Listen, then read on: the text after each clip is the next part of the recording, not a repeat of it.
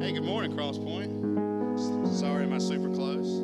Uh, hey, I'm Braxton. We're the Rayburn family. This is Lucas. He's eight. This is Ava. She'll be seven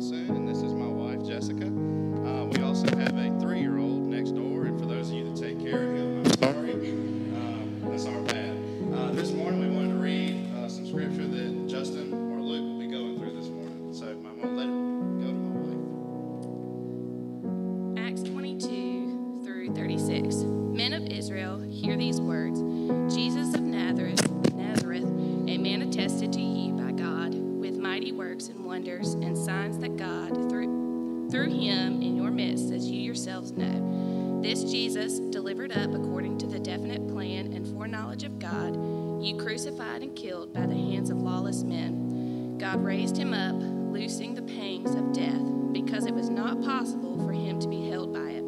For David says concerning him, I saw the Lord always before me, for he is at my right hand, that I may not be shaken. Therefore my heart was glad and my tongue rejoiced. My flesh also will dwell in hope, for you will not abandon my souls to Hades, or let your Holy One see corruption. You have made known to me the paths of life. You will make me full of gladness with your presence.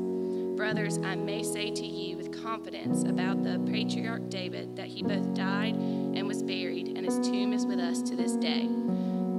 Being therefore a prophet, and knowing that God has sworn with an oath to him that he would set one of his descendants on his throne, he foresaw and spoke about the resurrection of the Christ, that he was not abandoned to Hades, nor did his flesh see corruption. This Jesus God raised up, and of that we all are witnesses. Being therefore exalted at the right hand of God, and having received from the Father the promise of the Holy Spirit, he has poured out this that you yourselves are seeing and hearing. For David did not ascend into the heavens, but he himself says, The Lord said to my Lord, Sit at my right hand until I make your enemies your footstool. Let all the house of Israel therefore know for certain that God has made him both Lord and Christ, this Jesus whom you crucified.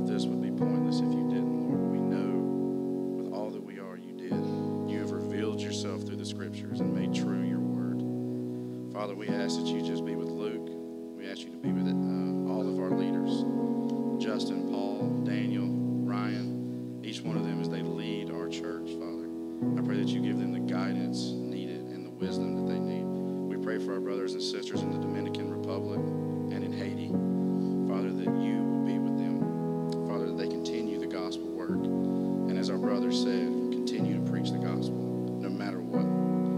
Father, we love you this morning. It's in your name I pray. Amen.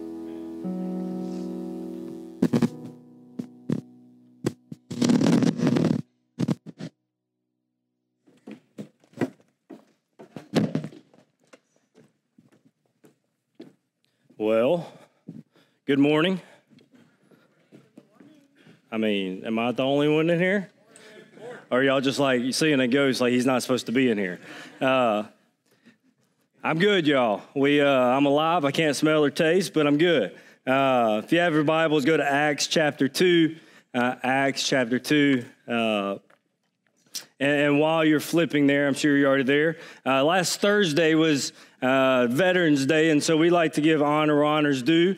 Uh, and so, if you're a veteran here this morning, I want to ask you to stand uh, so we as a church can just, I know you don't do it to be seen, uh, but if you have served in our, our military in the past, we just kind of want to give you recognition. I'm going to ask you to stand real quick. Uh, we have uh, John, stand up. Let's give them a hand just for their sacrifice. Thank y'all so much. I know y'all don't do that to be recognized, but we want to do that. Craig looked at me like he was very mad at me. I'm sorry, Craig. Uh, but anyway, so uh, Acts chapter 2, we will be in 22 through 46, or sorry, 36, uh, as Jessica read. Uh, Luke uh, says there's no way that I can finish it today, but I'm going to give it my best try. Uh, I do say uh, thank you for prayers. if you didn't know, I last Friday. 10 days ago, I tested positive for COVID. Uh, so that's why some people are looking at me like I'm a ghost up here. You shouldn't be here, but I'm good. Uh, but I will stay away from you, I promise. That's why you didn't see me before service. When I get done, I'm going to go out and go out the back door until you feel fine. Y'all are all six feet away from me. We're good. Uh, CDC says six foot, so we're good. Uh, and nobody sits on the front row in our church. So anyway, so we're, so we're really good. We got more than more than six feet. Uh, but I do want to thank you for your prayers uh, and the text messages I got this past week. Continue to pray for Ashley. Uh, she also tested positive on Monday of this week. Uh, is really struggling with the COVID headaches. Uh, so just be praying for her that she uh, uh, recovers quickly.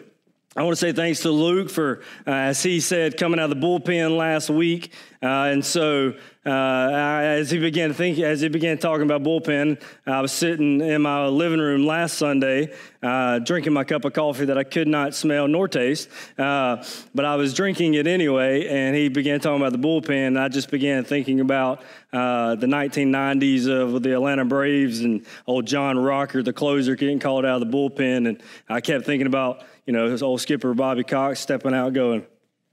Uh, anyway, I'm thankful that we got Luke as our John Rocker that can come in out of the bullpen and, and fill in. And so, anyway, let's let's dive into the word because uh, my competitive side wants to get done through verse 36 uh, this morning.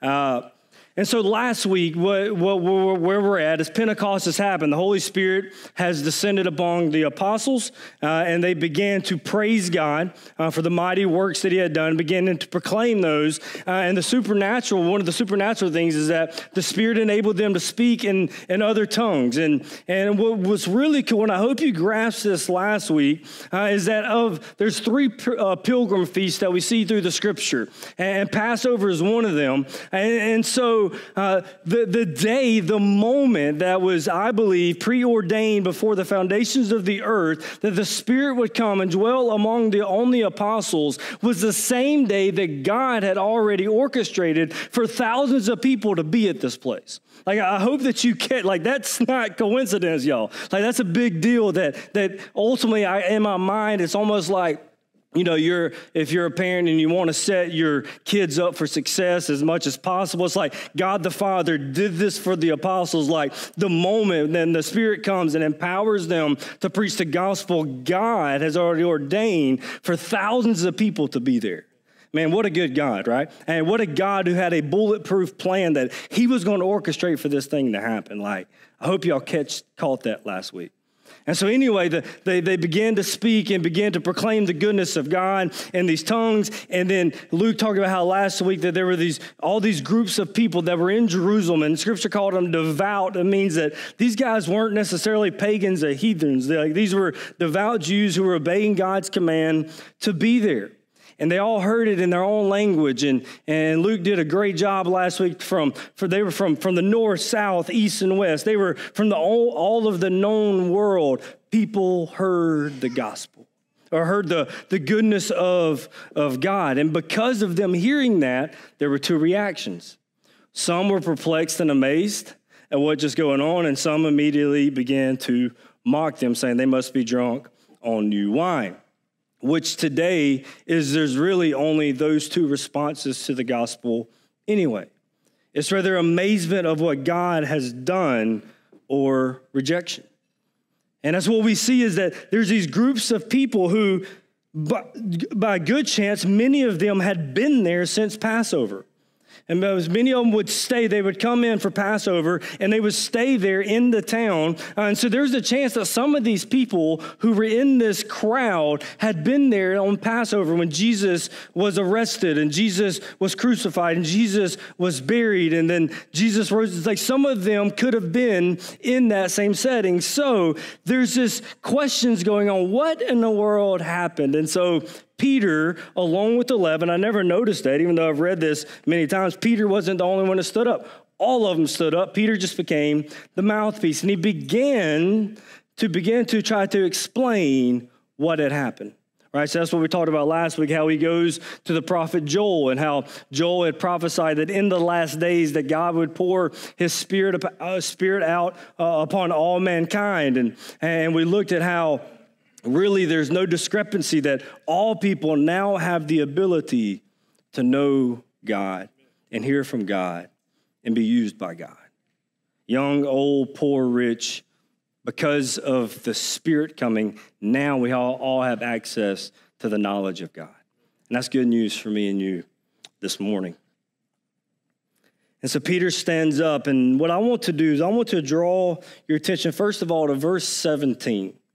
Because Peter, I want to say Peter was crafty, but at this time, Peter was 100% filled with the Spirit, and so the Spirit was in control here uh, and directing even Peter's words, I believe. And that's our prayer when we stand up here is that, that we've prepared, but that when we stand up here, that the Spirit begins to, to speak through us. And so I think we see that in Peter. And Peter says something in verse 17 that I want to draw your attention to because I think it sets up the whole sermon. I think it's one of the greatest sermon introductions I've ever come across. This is what he says. In verse 17, he says, the, the prophet Joel says that in the last days, it shall be God, it shall be, God declares, I'll pour out my spirit. He says, in the last days. Why is that important?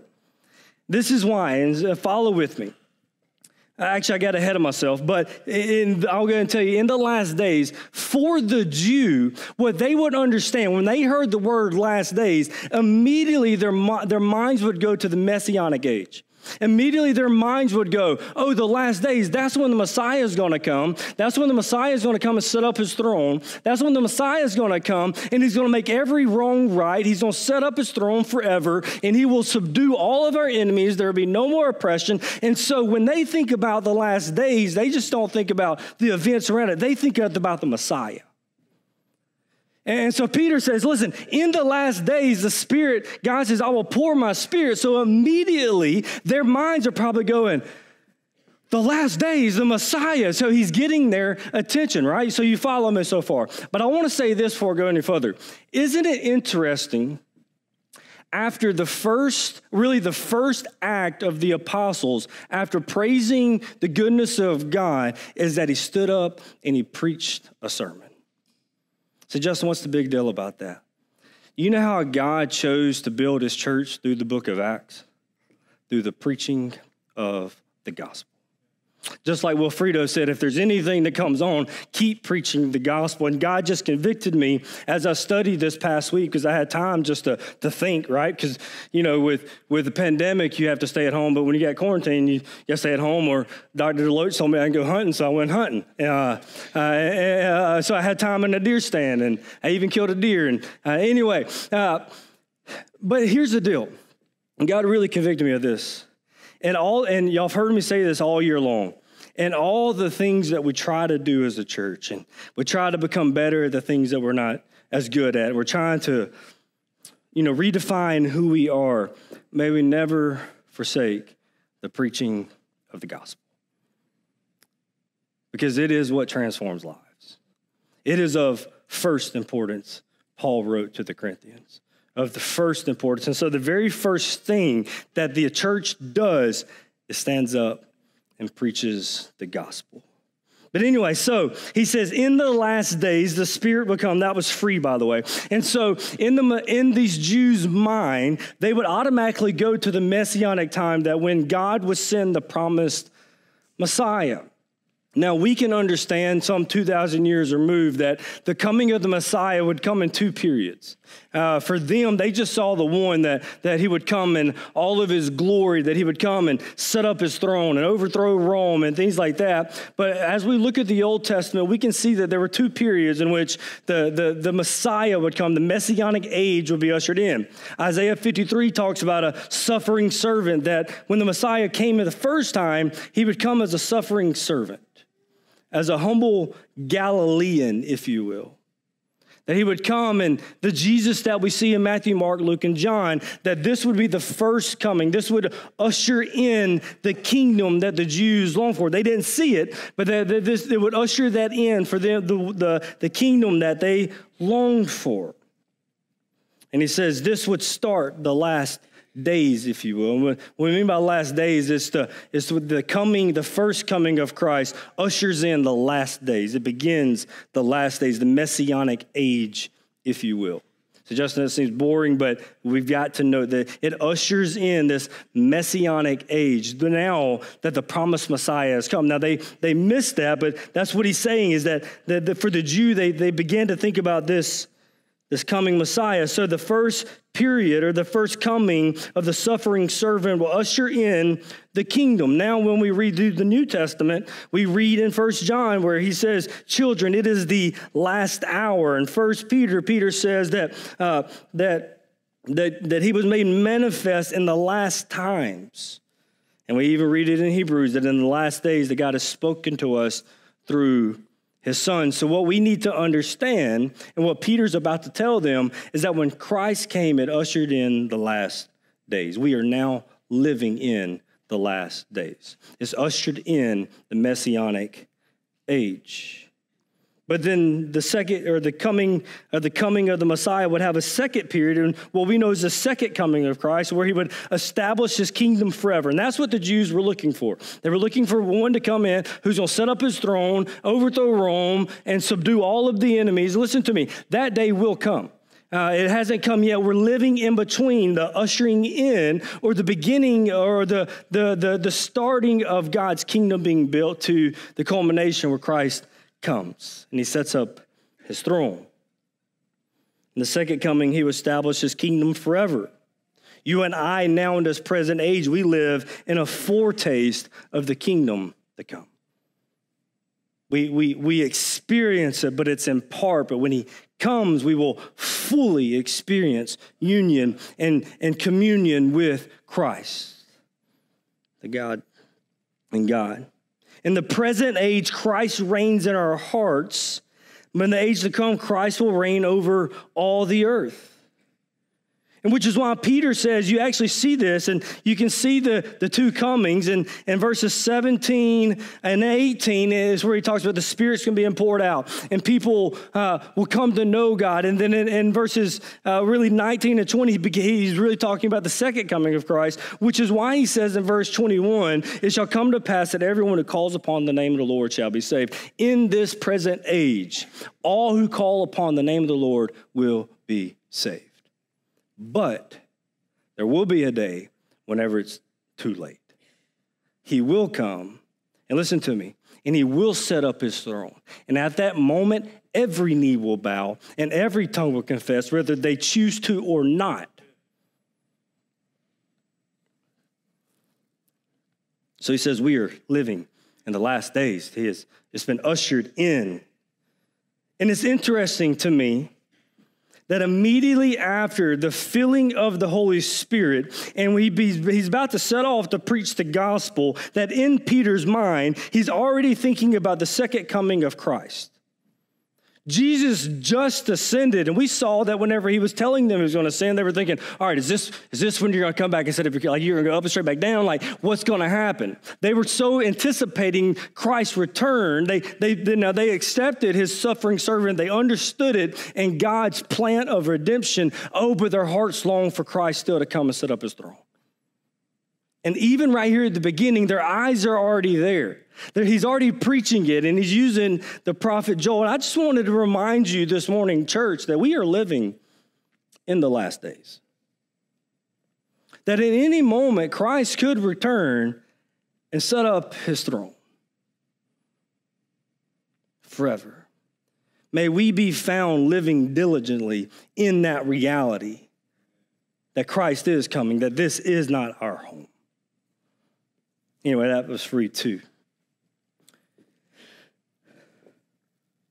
So he sets up his introduction. With this introduction of the last days, Peter draws them in. This is the time that they've been waiting for. This is the time they'd been longing for. The last days, the day that the promised Messiah would be here. This is what they were waiting for, y'all to set up his kingdom. And in their minds, if they were good Jews, which they were, because uh, Luke says they were devout men, so they understood the, the, the promises and, and, and things like that. So in their mind had to be the question if it's the last days, then who in the world is the Messiah? if the Messiah's coming is what institutes the last days, and they did understand that, Peter's saying it's the last days, well, who's the Messiah? It's the reasonable question here, right? It's hard for me and you to because, yeah, but like let's try to go to their mind. Like this was like, boom, mind blowing moment for them. Right? You everybody with me? It's me, yes? Okay.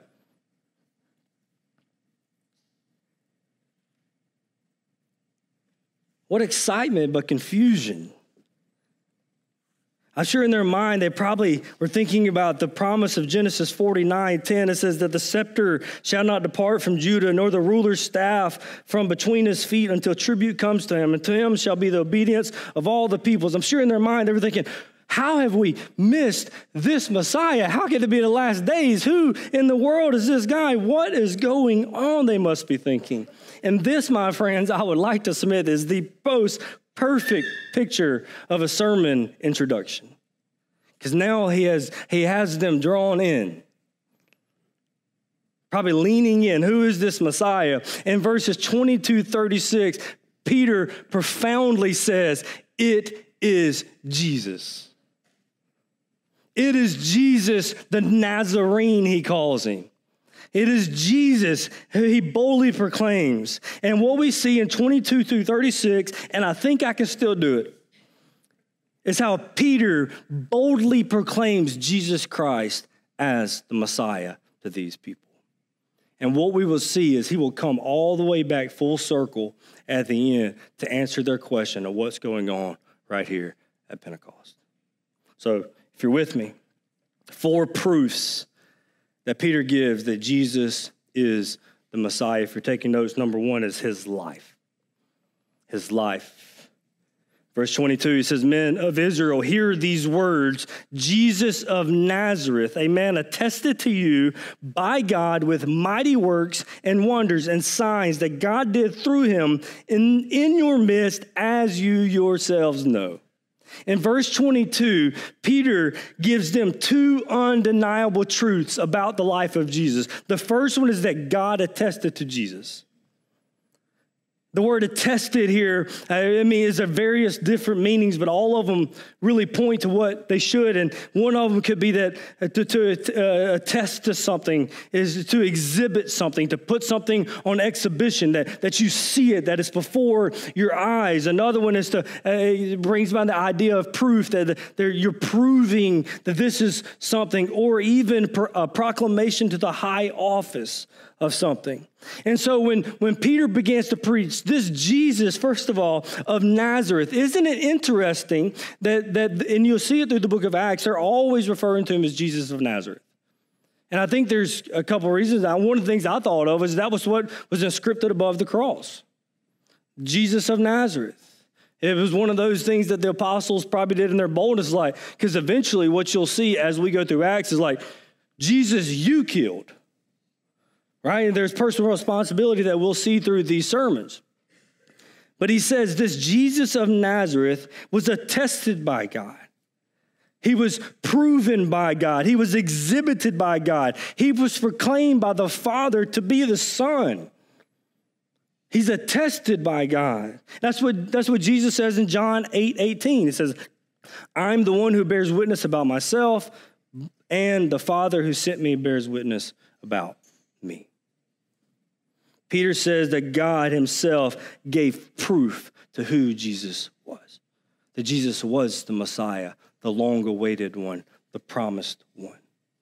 That the Father proclaimed to them who Jesus was. He showed them through, he gives us three means by which God attested. He says, uh, through mighty works and wonders and signs that through Jesus' life, that God the Father attested to Jesus by these three things the mighty works that he did, the wonders, and the signs. What Peter is saying is that there's overwhelming evidence by the attesting of the Father that Jesus is the Messiah. That's what Nicodemus came to him and said in John chapter 3 when he says, For no one can do these signs that you do unless God is with him. Nicodemus saw it. When we see the word miracles here, and it's important for us to catch this because what we'll see over the next couple chapters, we'll see these signs and wonders a lot. That that God was doing signs and wonders through the hands of the apostles. So we need to kind of have an understanding of what that is for future reference. Cool? Everybody with me? So, when he talks about miracles, he's, he's literally talking about the supernatural work of God. Think about feeding the 5,000, healing the sick, restoring sight to the blind, the breaking of bread, changing water to wine, these supernatural miracles that God did through the Son. Then he talks about the wonders, which really means the, the marveling that the someone who just witnessed this miracle, the, the, the, the what was going on inside, this, this marveling of what they had just witnessed. And then signs. This is the most important one is that signs refers to the intent of God's supernatural work to point to something greater. That God was attesting through the Son, through these miracles, and through the wonder working in people's minds, so that they would see a greater truth that Jesus is the Messiah, that He is the one God has sent, that He is the one who God has promised. It is Him. That was the intent of these signs and wonders. And this is, we'll see this over and over again over the next few chapters, the sign and wonders that being done at the hands of the apostles. And what we always see, and this is important for us to catch, is that we never see signs and wonders disconnected throughout the book of Acts. They're never disconnected from one another. The purpose of the signs was to point to something greater, the greater spiritual truth. John chapter 6, the miracle with the bread. What does Jesus proclaim after that? I'm the bread of life. When he raises Lazarus from the dead, what does he say that? I'm the resurrection and life. It was the sign to point, it was the, it was the miracle that, that, that there could be wonder to sign to say, hey, I am the bread of life. I am the resurrection of life. That was the intent. Everybody with me? Still follow me? I know we're diving into the deep end for a moment, but just stay with me. And what we see through the book of Acts is that the mere marvel of an act has no value disconnected from the intent to the point to the point to the divine power of God. That this emotion, this feeling, and if we're chasing emotion and feelings, if it's disconnected to see the power of God, then it has no value.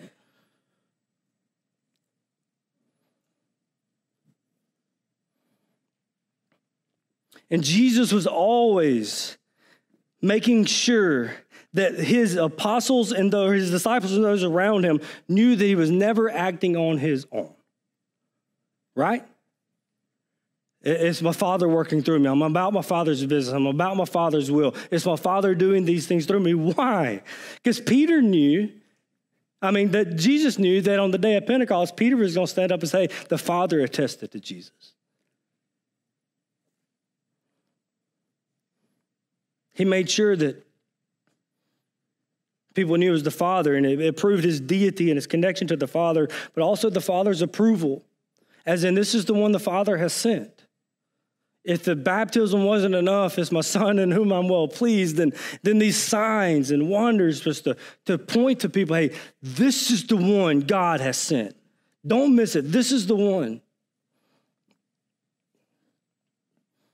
And that's why Peter said that God attested to them that Jesus was the Messiah by his life.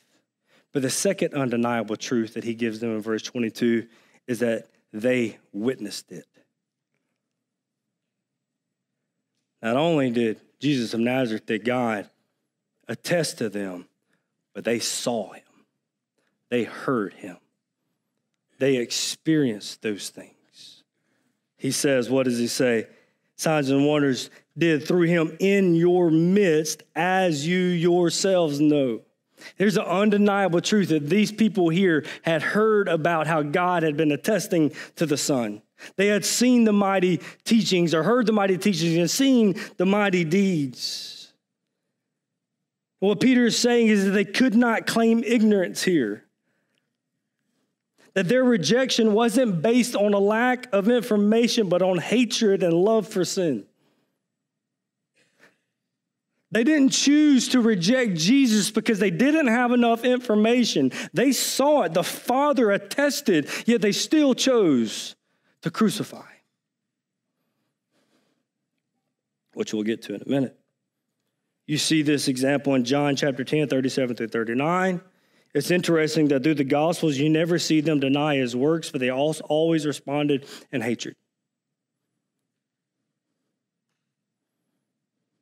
They saw it, Peter said, it was before their eyes. In John 15, 24 and 25, this is Jesus' words. He said, If I have not done among them the works that no one else did, they would not be guilty of sin. But check this out. But now they have seen and, and both hated me and my Father. But the word that is written in their law must be fulfilled. In the law, in their law must be fulfilled. They hated me without a cause. What Peter is saying is that his life and his works were conclusive and undeniable that he was the Messiah. He was attested by the Father, and they saw it. But John 3 still tells us that the people loved the darkness rather than light because their works were evil. Going to say, Justin, man, that's crazy. Before we judge them, before we judge them. There are many people, I believe, who, who sit in here every Sunday. And the reason why you haven't chose to believe in Jesus is not because of lack of information, it's because you choose your life over surrendering to him. There is no more information to share other than the Son of God became man and he lived a perfect sin free life and he was nailed to a cross and he was placed in a tomb and three days later he rose again. That's all the information you need and the Holy Spirit will attest to that if you just surrender to it. Hey, let's get serious about this. We're looking at these guys, these, these dumb Jews. No, Every Sunday, our churches are filled with people who have all the information they need to know Jesus, yet they still choose to live their own life and walk in their sin. Oh, God, break, I pray God breaks your heart. Because we are living in the messianic age that all who call upon the name of the Lord will be saved, but one day he will come and he will set his kingdom up. And we will bow whether we choose to today or not. Oh, come, come by grace this morning.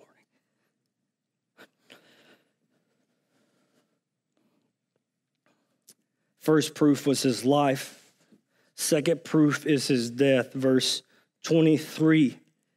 Peter says, This Jesus, it could be said, this man, this Jesus of Nazareth, this one, Peter is saying, this, he's literally what he's about to do. He's, he's about to make a contrast between the person who God honored as Messiah and the person that they rejected says this one, this, this Jesus who you've seen, this Jesus who you've heard about, this Jesus,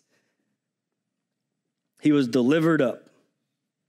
And check out these words according to the definite plan and the knowledge or the foreknowledge of God. I'm gonna do my best to unpack those words. I know those are buzzwords for us. Oh my gosh, he said definite plan and foreknowledge. I'm just gonna walk through them. But Peter's being a really good preacher here. So he says the last days, and the question they may be having is, well, who's the Messiah? Jesus is the Messiah. Well, how did, if he's the Messiah, how was he the victim? How could the Messiah be a victim of a betrayer and be crucified to a cross? Why didn't he flex his muscles a little bit? And so Peter's going to say, hey, hold on for a moment. Let me answer that question you're not even asking, that you, but you may be in your mind.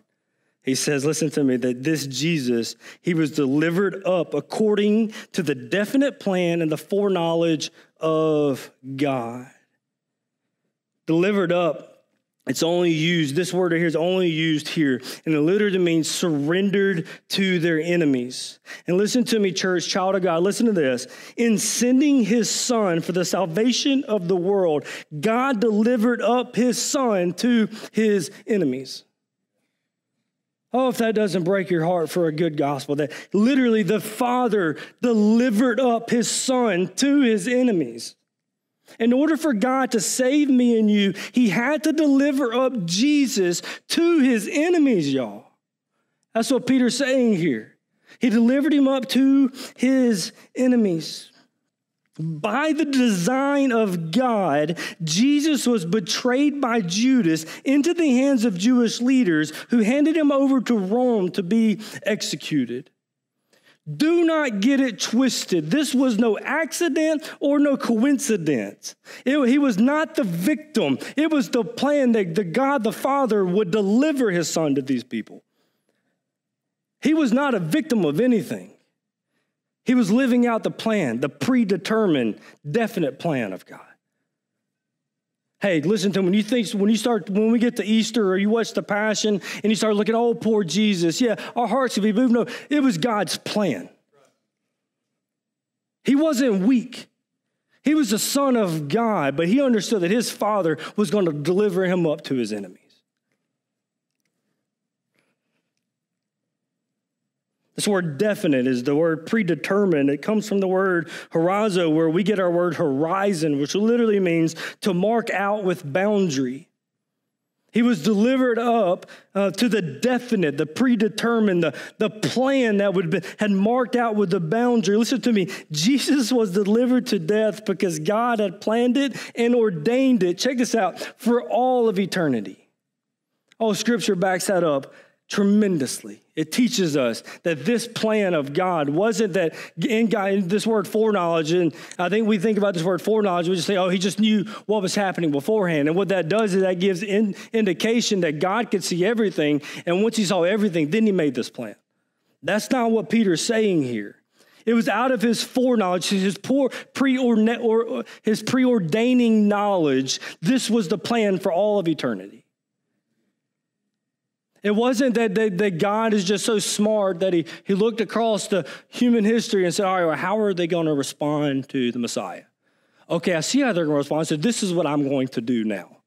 It's always been the definite plan. In this foreknowledge, it has always been the definite, preordained plan. Acts 4, in another sermon we'll get to, he talks about how Jesus, the anointed, was there, and Herod and Pontius Pilate, along with the Gentiles, literally did whatever his hand and his plan had predestined to take place.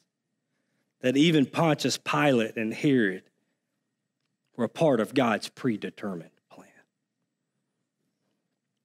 First Timothy tells that he gave us Christ before the ages began. Revelation tells us before the foundation of the world. This has always been the plan for all of eternity. Foreknowledge is the word prognosis. It's more than just knowledge beforehand. I've already expounded upon that, but it's out of his foreordaining knowledge. He predestined and predetermined that this would happen. So he attributes Jesus' death to the sovereign plan of God. But God's sovereignty doesn't negate their responsibility. Because he says, Whom you crucified.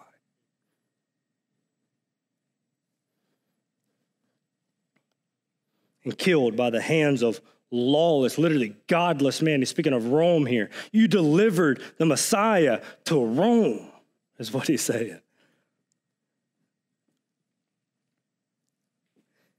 And here in this great verse 23, we have the great paradox that we find in the Bible of God's total sovereignty, yet the responsibility of man. We see it. Jesus himself says in Luke 22 22, speaking of Judas, he says, For the Son of Man goes as it has been determined, right? But woe to the man whom he is betrayed. That's the paradox that we find throughout the scriptures that the God is totally sovereign, yet that does not negate our responsibility for our own sin. Whom you crucified, whom you delivered over to lawless, godless people. Peter said, Hey, it was God's plan. Don't get it twisted. But you're still responsible for your sin and rejection of the Messiah. The Old Testament taught us that the Messiah would die. They missed that part. And we're not responsible for all the purposes of God, but what we understand in Scripture is that we are responsible for our sin. Every single one of us. These guys and all of us in here, we're all responsible for our sin. We're still held accountable for them. And that's what Peter says here whom you crucify. But listen to me, child of God. If nothing encourages you this morning, because I know I'm kind of loud, but I'm kind of excited. I haven't been around people in like a 10 days. And so I just want, I like to be here with you. Is that God took the darkest moment in the history of Israel where they crucified the perfect, sinless, spotless lamb. They nailed him to a cross through the hands of godless people. But it was a part of his plan for the salvation of all mankind. If God can take, and listen, this, this is the this is a side note. This is a lens which we look at all of life right? When we're looking out through the world and we're seeing these terrible things going on and how evil our world is and how sinful and sick our world is, listen to me. If God takes the, the, literally the darkest moment in all of human history and uses it for the salvation of the world, then that's the perspective we look at everything in our life and everything around us. We look at it through the lens of the cross that God takes the most wicked and evil and uses it for his glory and for the good.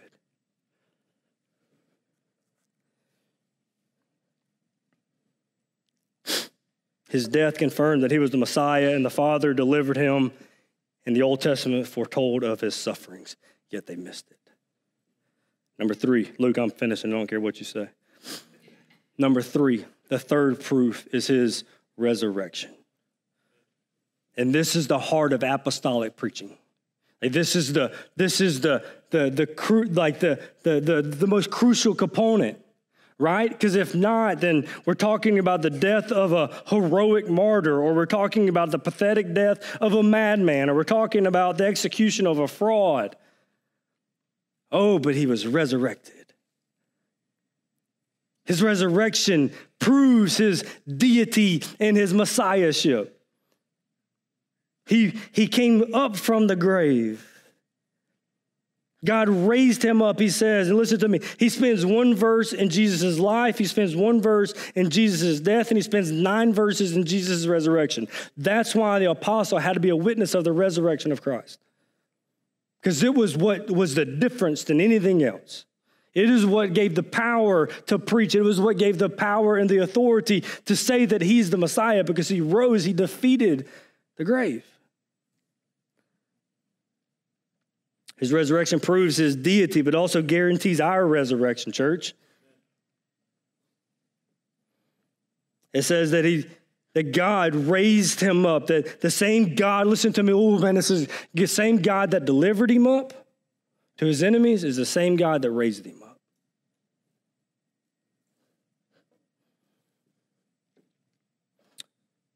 God raised him up, and it says, then raising him up, he, loosen, he loosening the pangs of death. Isn't that good to hear this morning? That when Jesus, the Son of God, the Messiah, was raised, when God raised him up, it loosened the pangs of death. Literally, what he's saying is the birth pangs the pain of the grave. He's literally giving the picture of childbirth here, which is kind of cool to think about because out of the womb of the earth comes the risen, reigning Savior. The first fruit of the, of the grave is Christ. And because this Jesus was delivered up and raised up, death has lost its sting. It's got a loud bark, but it ain't got no teeth because of this Messiah. And I love this. He says, because it was not possible for him to be held by it, couldn't keep him down, it could not hold him. There are many reasons why. The first one is power, he's the resurrection and the life. Death can't keep him down. The promise that he would be, that the Father would raise him again. And here's a good one the purpose, the purpose of his death. I read a guy say this that God intends to be with his people forever. In order to do that, they need to go through death and out the other side. Jesus went first to make a way, and because he lives, we live. That's why death couldn't hold him.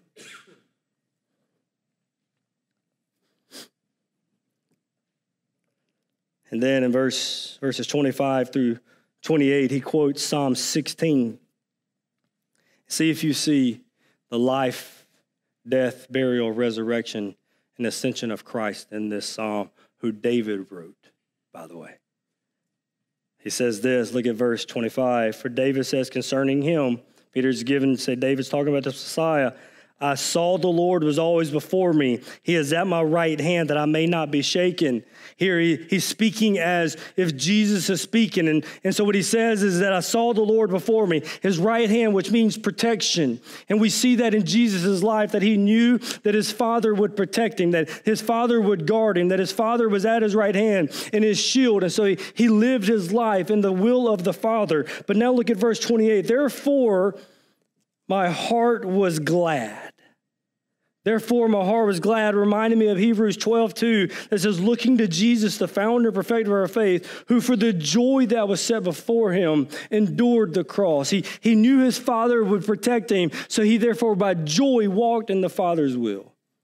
And check out the next one. It says, My flesh age well and hope. God knew his father was protecting, him, so he joyfully walked in the will of the Lord and even surrendered his flesh to the predetermined plan of the Father. And keep going with me. So there's his life. Verse 27 For you will not abandon my soul to Hades. He's now in the grave. You will not let my you will not let your Holy One see corruption there. When he was in the grave, his body never saw corruption. His Father was with him at all times here. And then you see verse 28. Take this out. So he's in the grave, and you, will, you have made known to me the paths of life. He's resurrected to life. And then verse 28 ends with, You will make me full of gladness with your presence when the Son of God walks back into the presence of the Father once again. Oh, what a beautiful picture of the gospel through this guy named David. And then 29 through 32, ultimately, what he says is that this wasn't about David, y'all. David was writing it, but he says, listen to me, David died, he's in his tomb, and we can go look at his tomb now. But what David was writing about, he was writing about this Jesus. He was writing about the one to come, the one who would come and sit on his throne. Fourthly, and I'm wrapping up with this one his life, his death, his resurrection, and number four, his exaltation. Look at verse 33. It says, Being therefore exalted to the right hand of God, having received from the Father the promise of the Holy Spirit, check this out, he has poured out this that you yourselves are seeing and hearing. What does Peter do? They come to him going, What in the world is going on? And what he says is, This Jesus that you saw, that you crucified, that was buried, that Jesus, that, that he rose again, he's now at the right hand of the Father, and the Father has given him the Spirit. And what you're seeing is this Jesus pouring the Spirit out upon us. Ooh, y'all. It's a full circle moment. This Jesus, the Messiah, you rejected, God, God accepted and brought him up and set him at the throne, gave him the Spirit. And what he's doing now is what he promised would do, and he would give us his Spirit. What's going on? Jesus is the Messiah.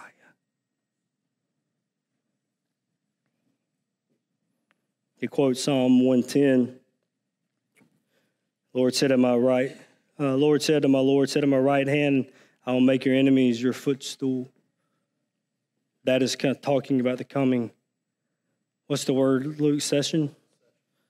There will be a moment whenever God will ultimately make all of the enemies of Jesus his footstool. He will sit upon his throne. And then Peter says it emphatically what the whole sermon was built up to. Verse 36 Let all the house of Israel therefore know for certain that God has made him, Jesus, both Lord and Christ. Literally means Lord and Messiah. This Jesus whom you crucified. Man, what an incredible sermon by Peter. And the whole thing is this listen to me. proclaiming that Jesus is the Messiah. God has made this man the Messiah, the only way of salvation. Church, look at me when I say this. Jesus is on his throne. The Messiah, the promised one. And you and I, through the Gospels, have been witnesses of the testing of the Father to this man. We've experienced this grace and this salvation, and the Holy Spirit attests within us that He is Lord. But I want to end this morning is have you trusted in Him? You've got all the information you need to know Him. There is no other supernatural knowledge. Listen, there is knowledge that comes to revelation once you once you've become a child of God. If you're waiting on some kind of new information, what God is going to keep telling you is this is my son, the Messiah. This is the one whom I have sent to be the Savior of the world. There is no more information past that that you need to know to trust Him. Will you trust and believe? Because right now, I want to echo Joel and I want to echo Peter. All who call upon the name of the Lord can be and will be saved. Will you call upon him this morning? I'm going to pray, and then I'm going to exit out over there because I don't want to affect nobody. Just I spit a little bit. It's anointed though. It's got antibodies in it. You go ahead and take it. But Luke's going to be. Uh, you gonna, where you going? He'll be in the back. Ryan's back there in the back. If you need to talk, uh, and Paul's over here too. If you need to talk, y'all talk to them like, "Hey, we're living in the last days. That's not a scare tactic." And right now, salvation is available to you. Don't, don't waste another opportunity to trust in Jesus. Father, we love you. God, we thank you for your love for us. We thank you for your word. God, we thank you for your help of getting through it. God, I pray that right now you convict people, somebody who has seen all they need to see. They've heard all they need to hear. But God, I pray that your Holy Spirit will do what he, what he did for these people in Acts 2, that he will break their hearts, that they will trust in Jesus. The same Jesus that they once rejected, some, some 3,000 of them are going to choose him in Acts 2. So, God, I pray that today your Spirit gives us faith to believe. It's in Christ's name we pray. Amen.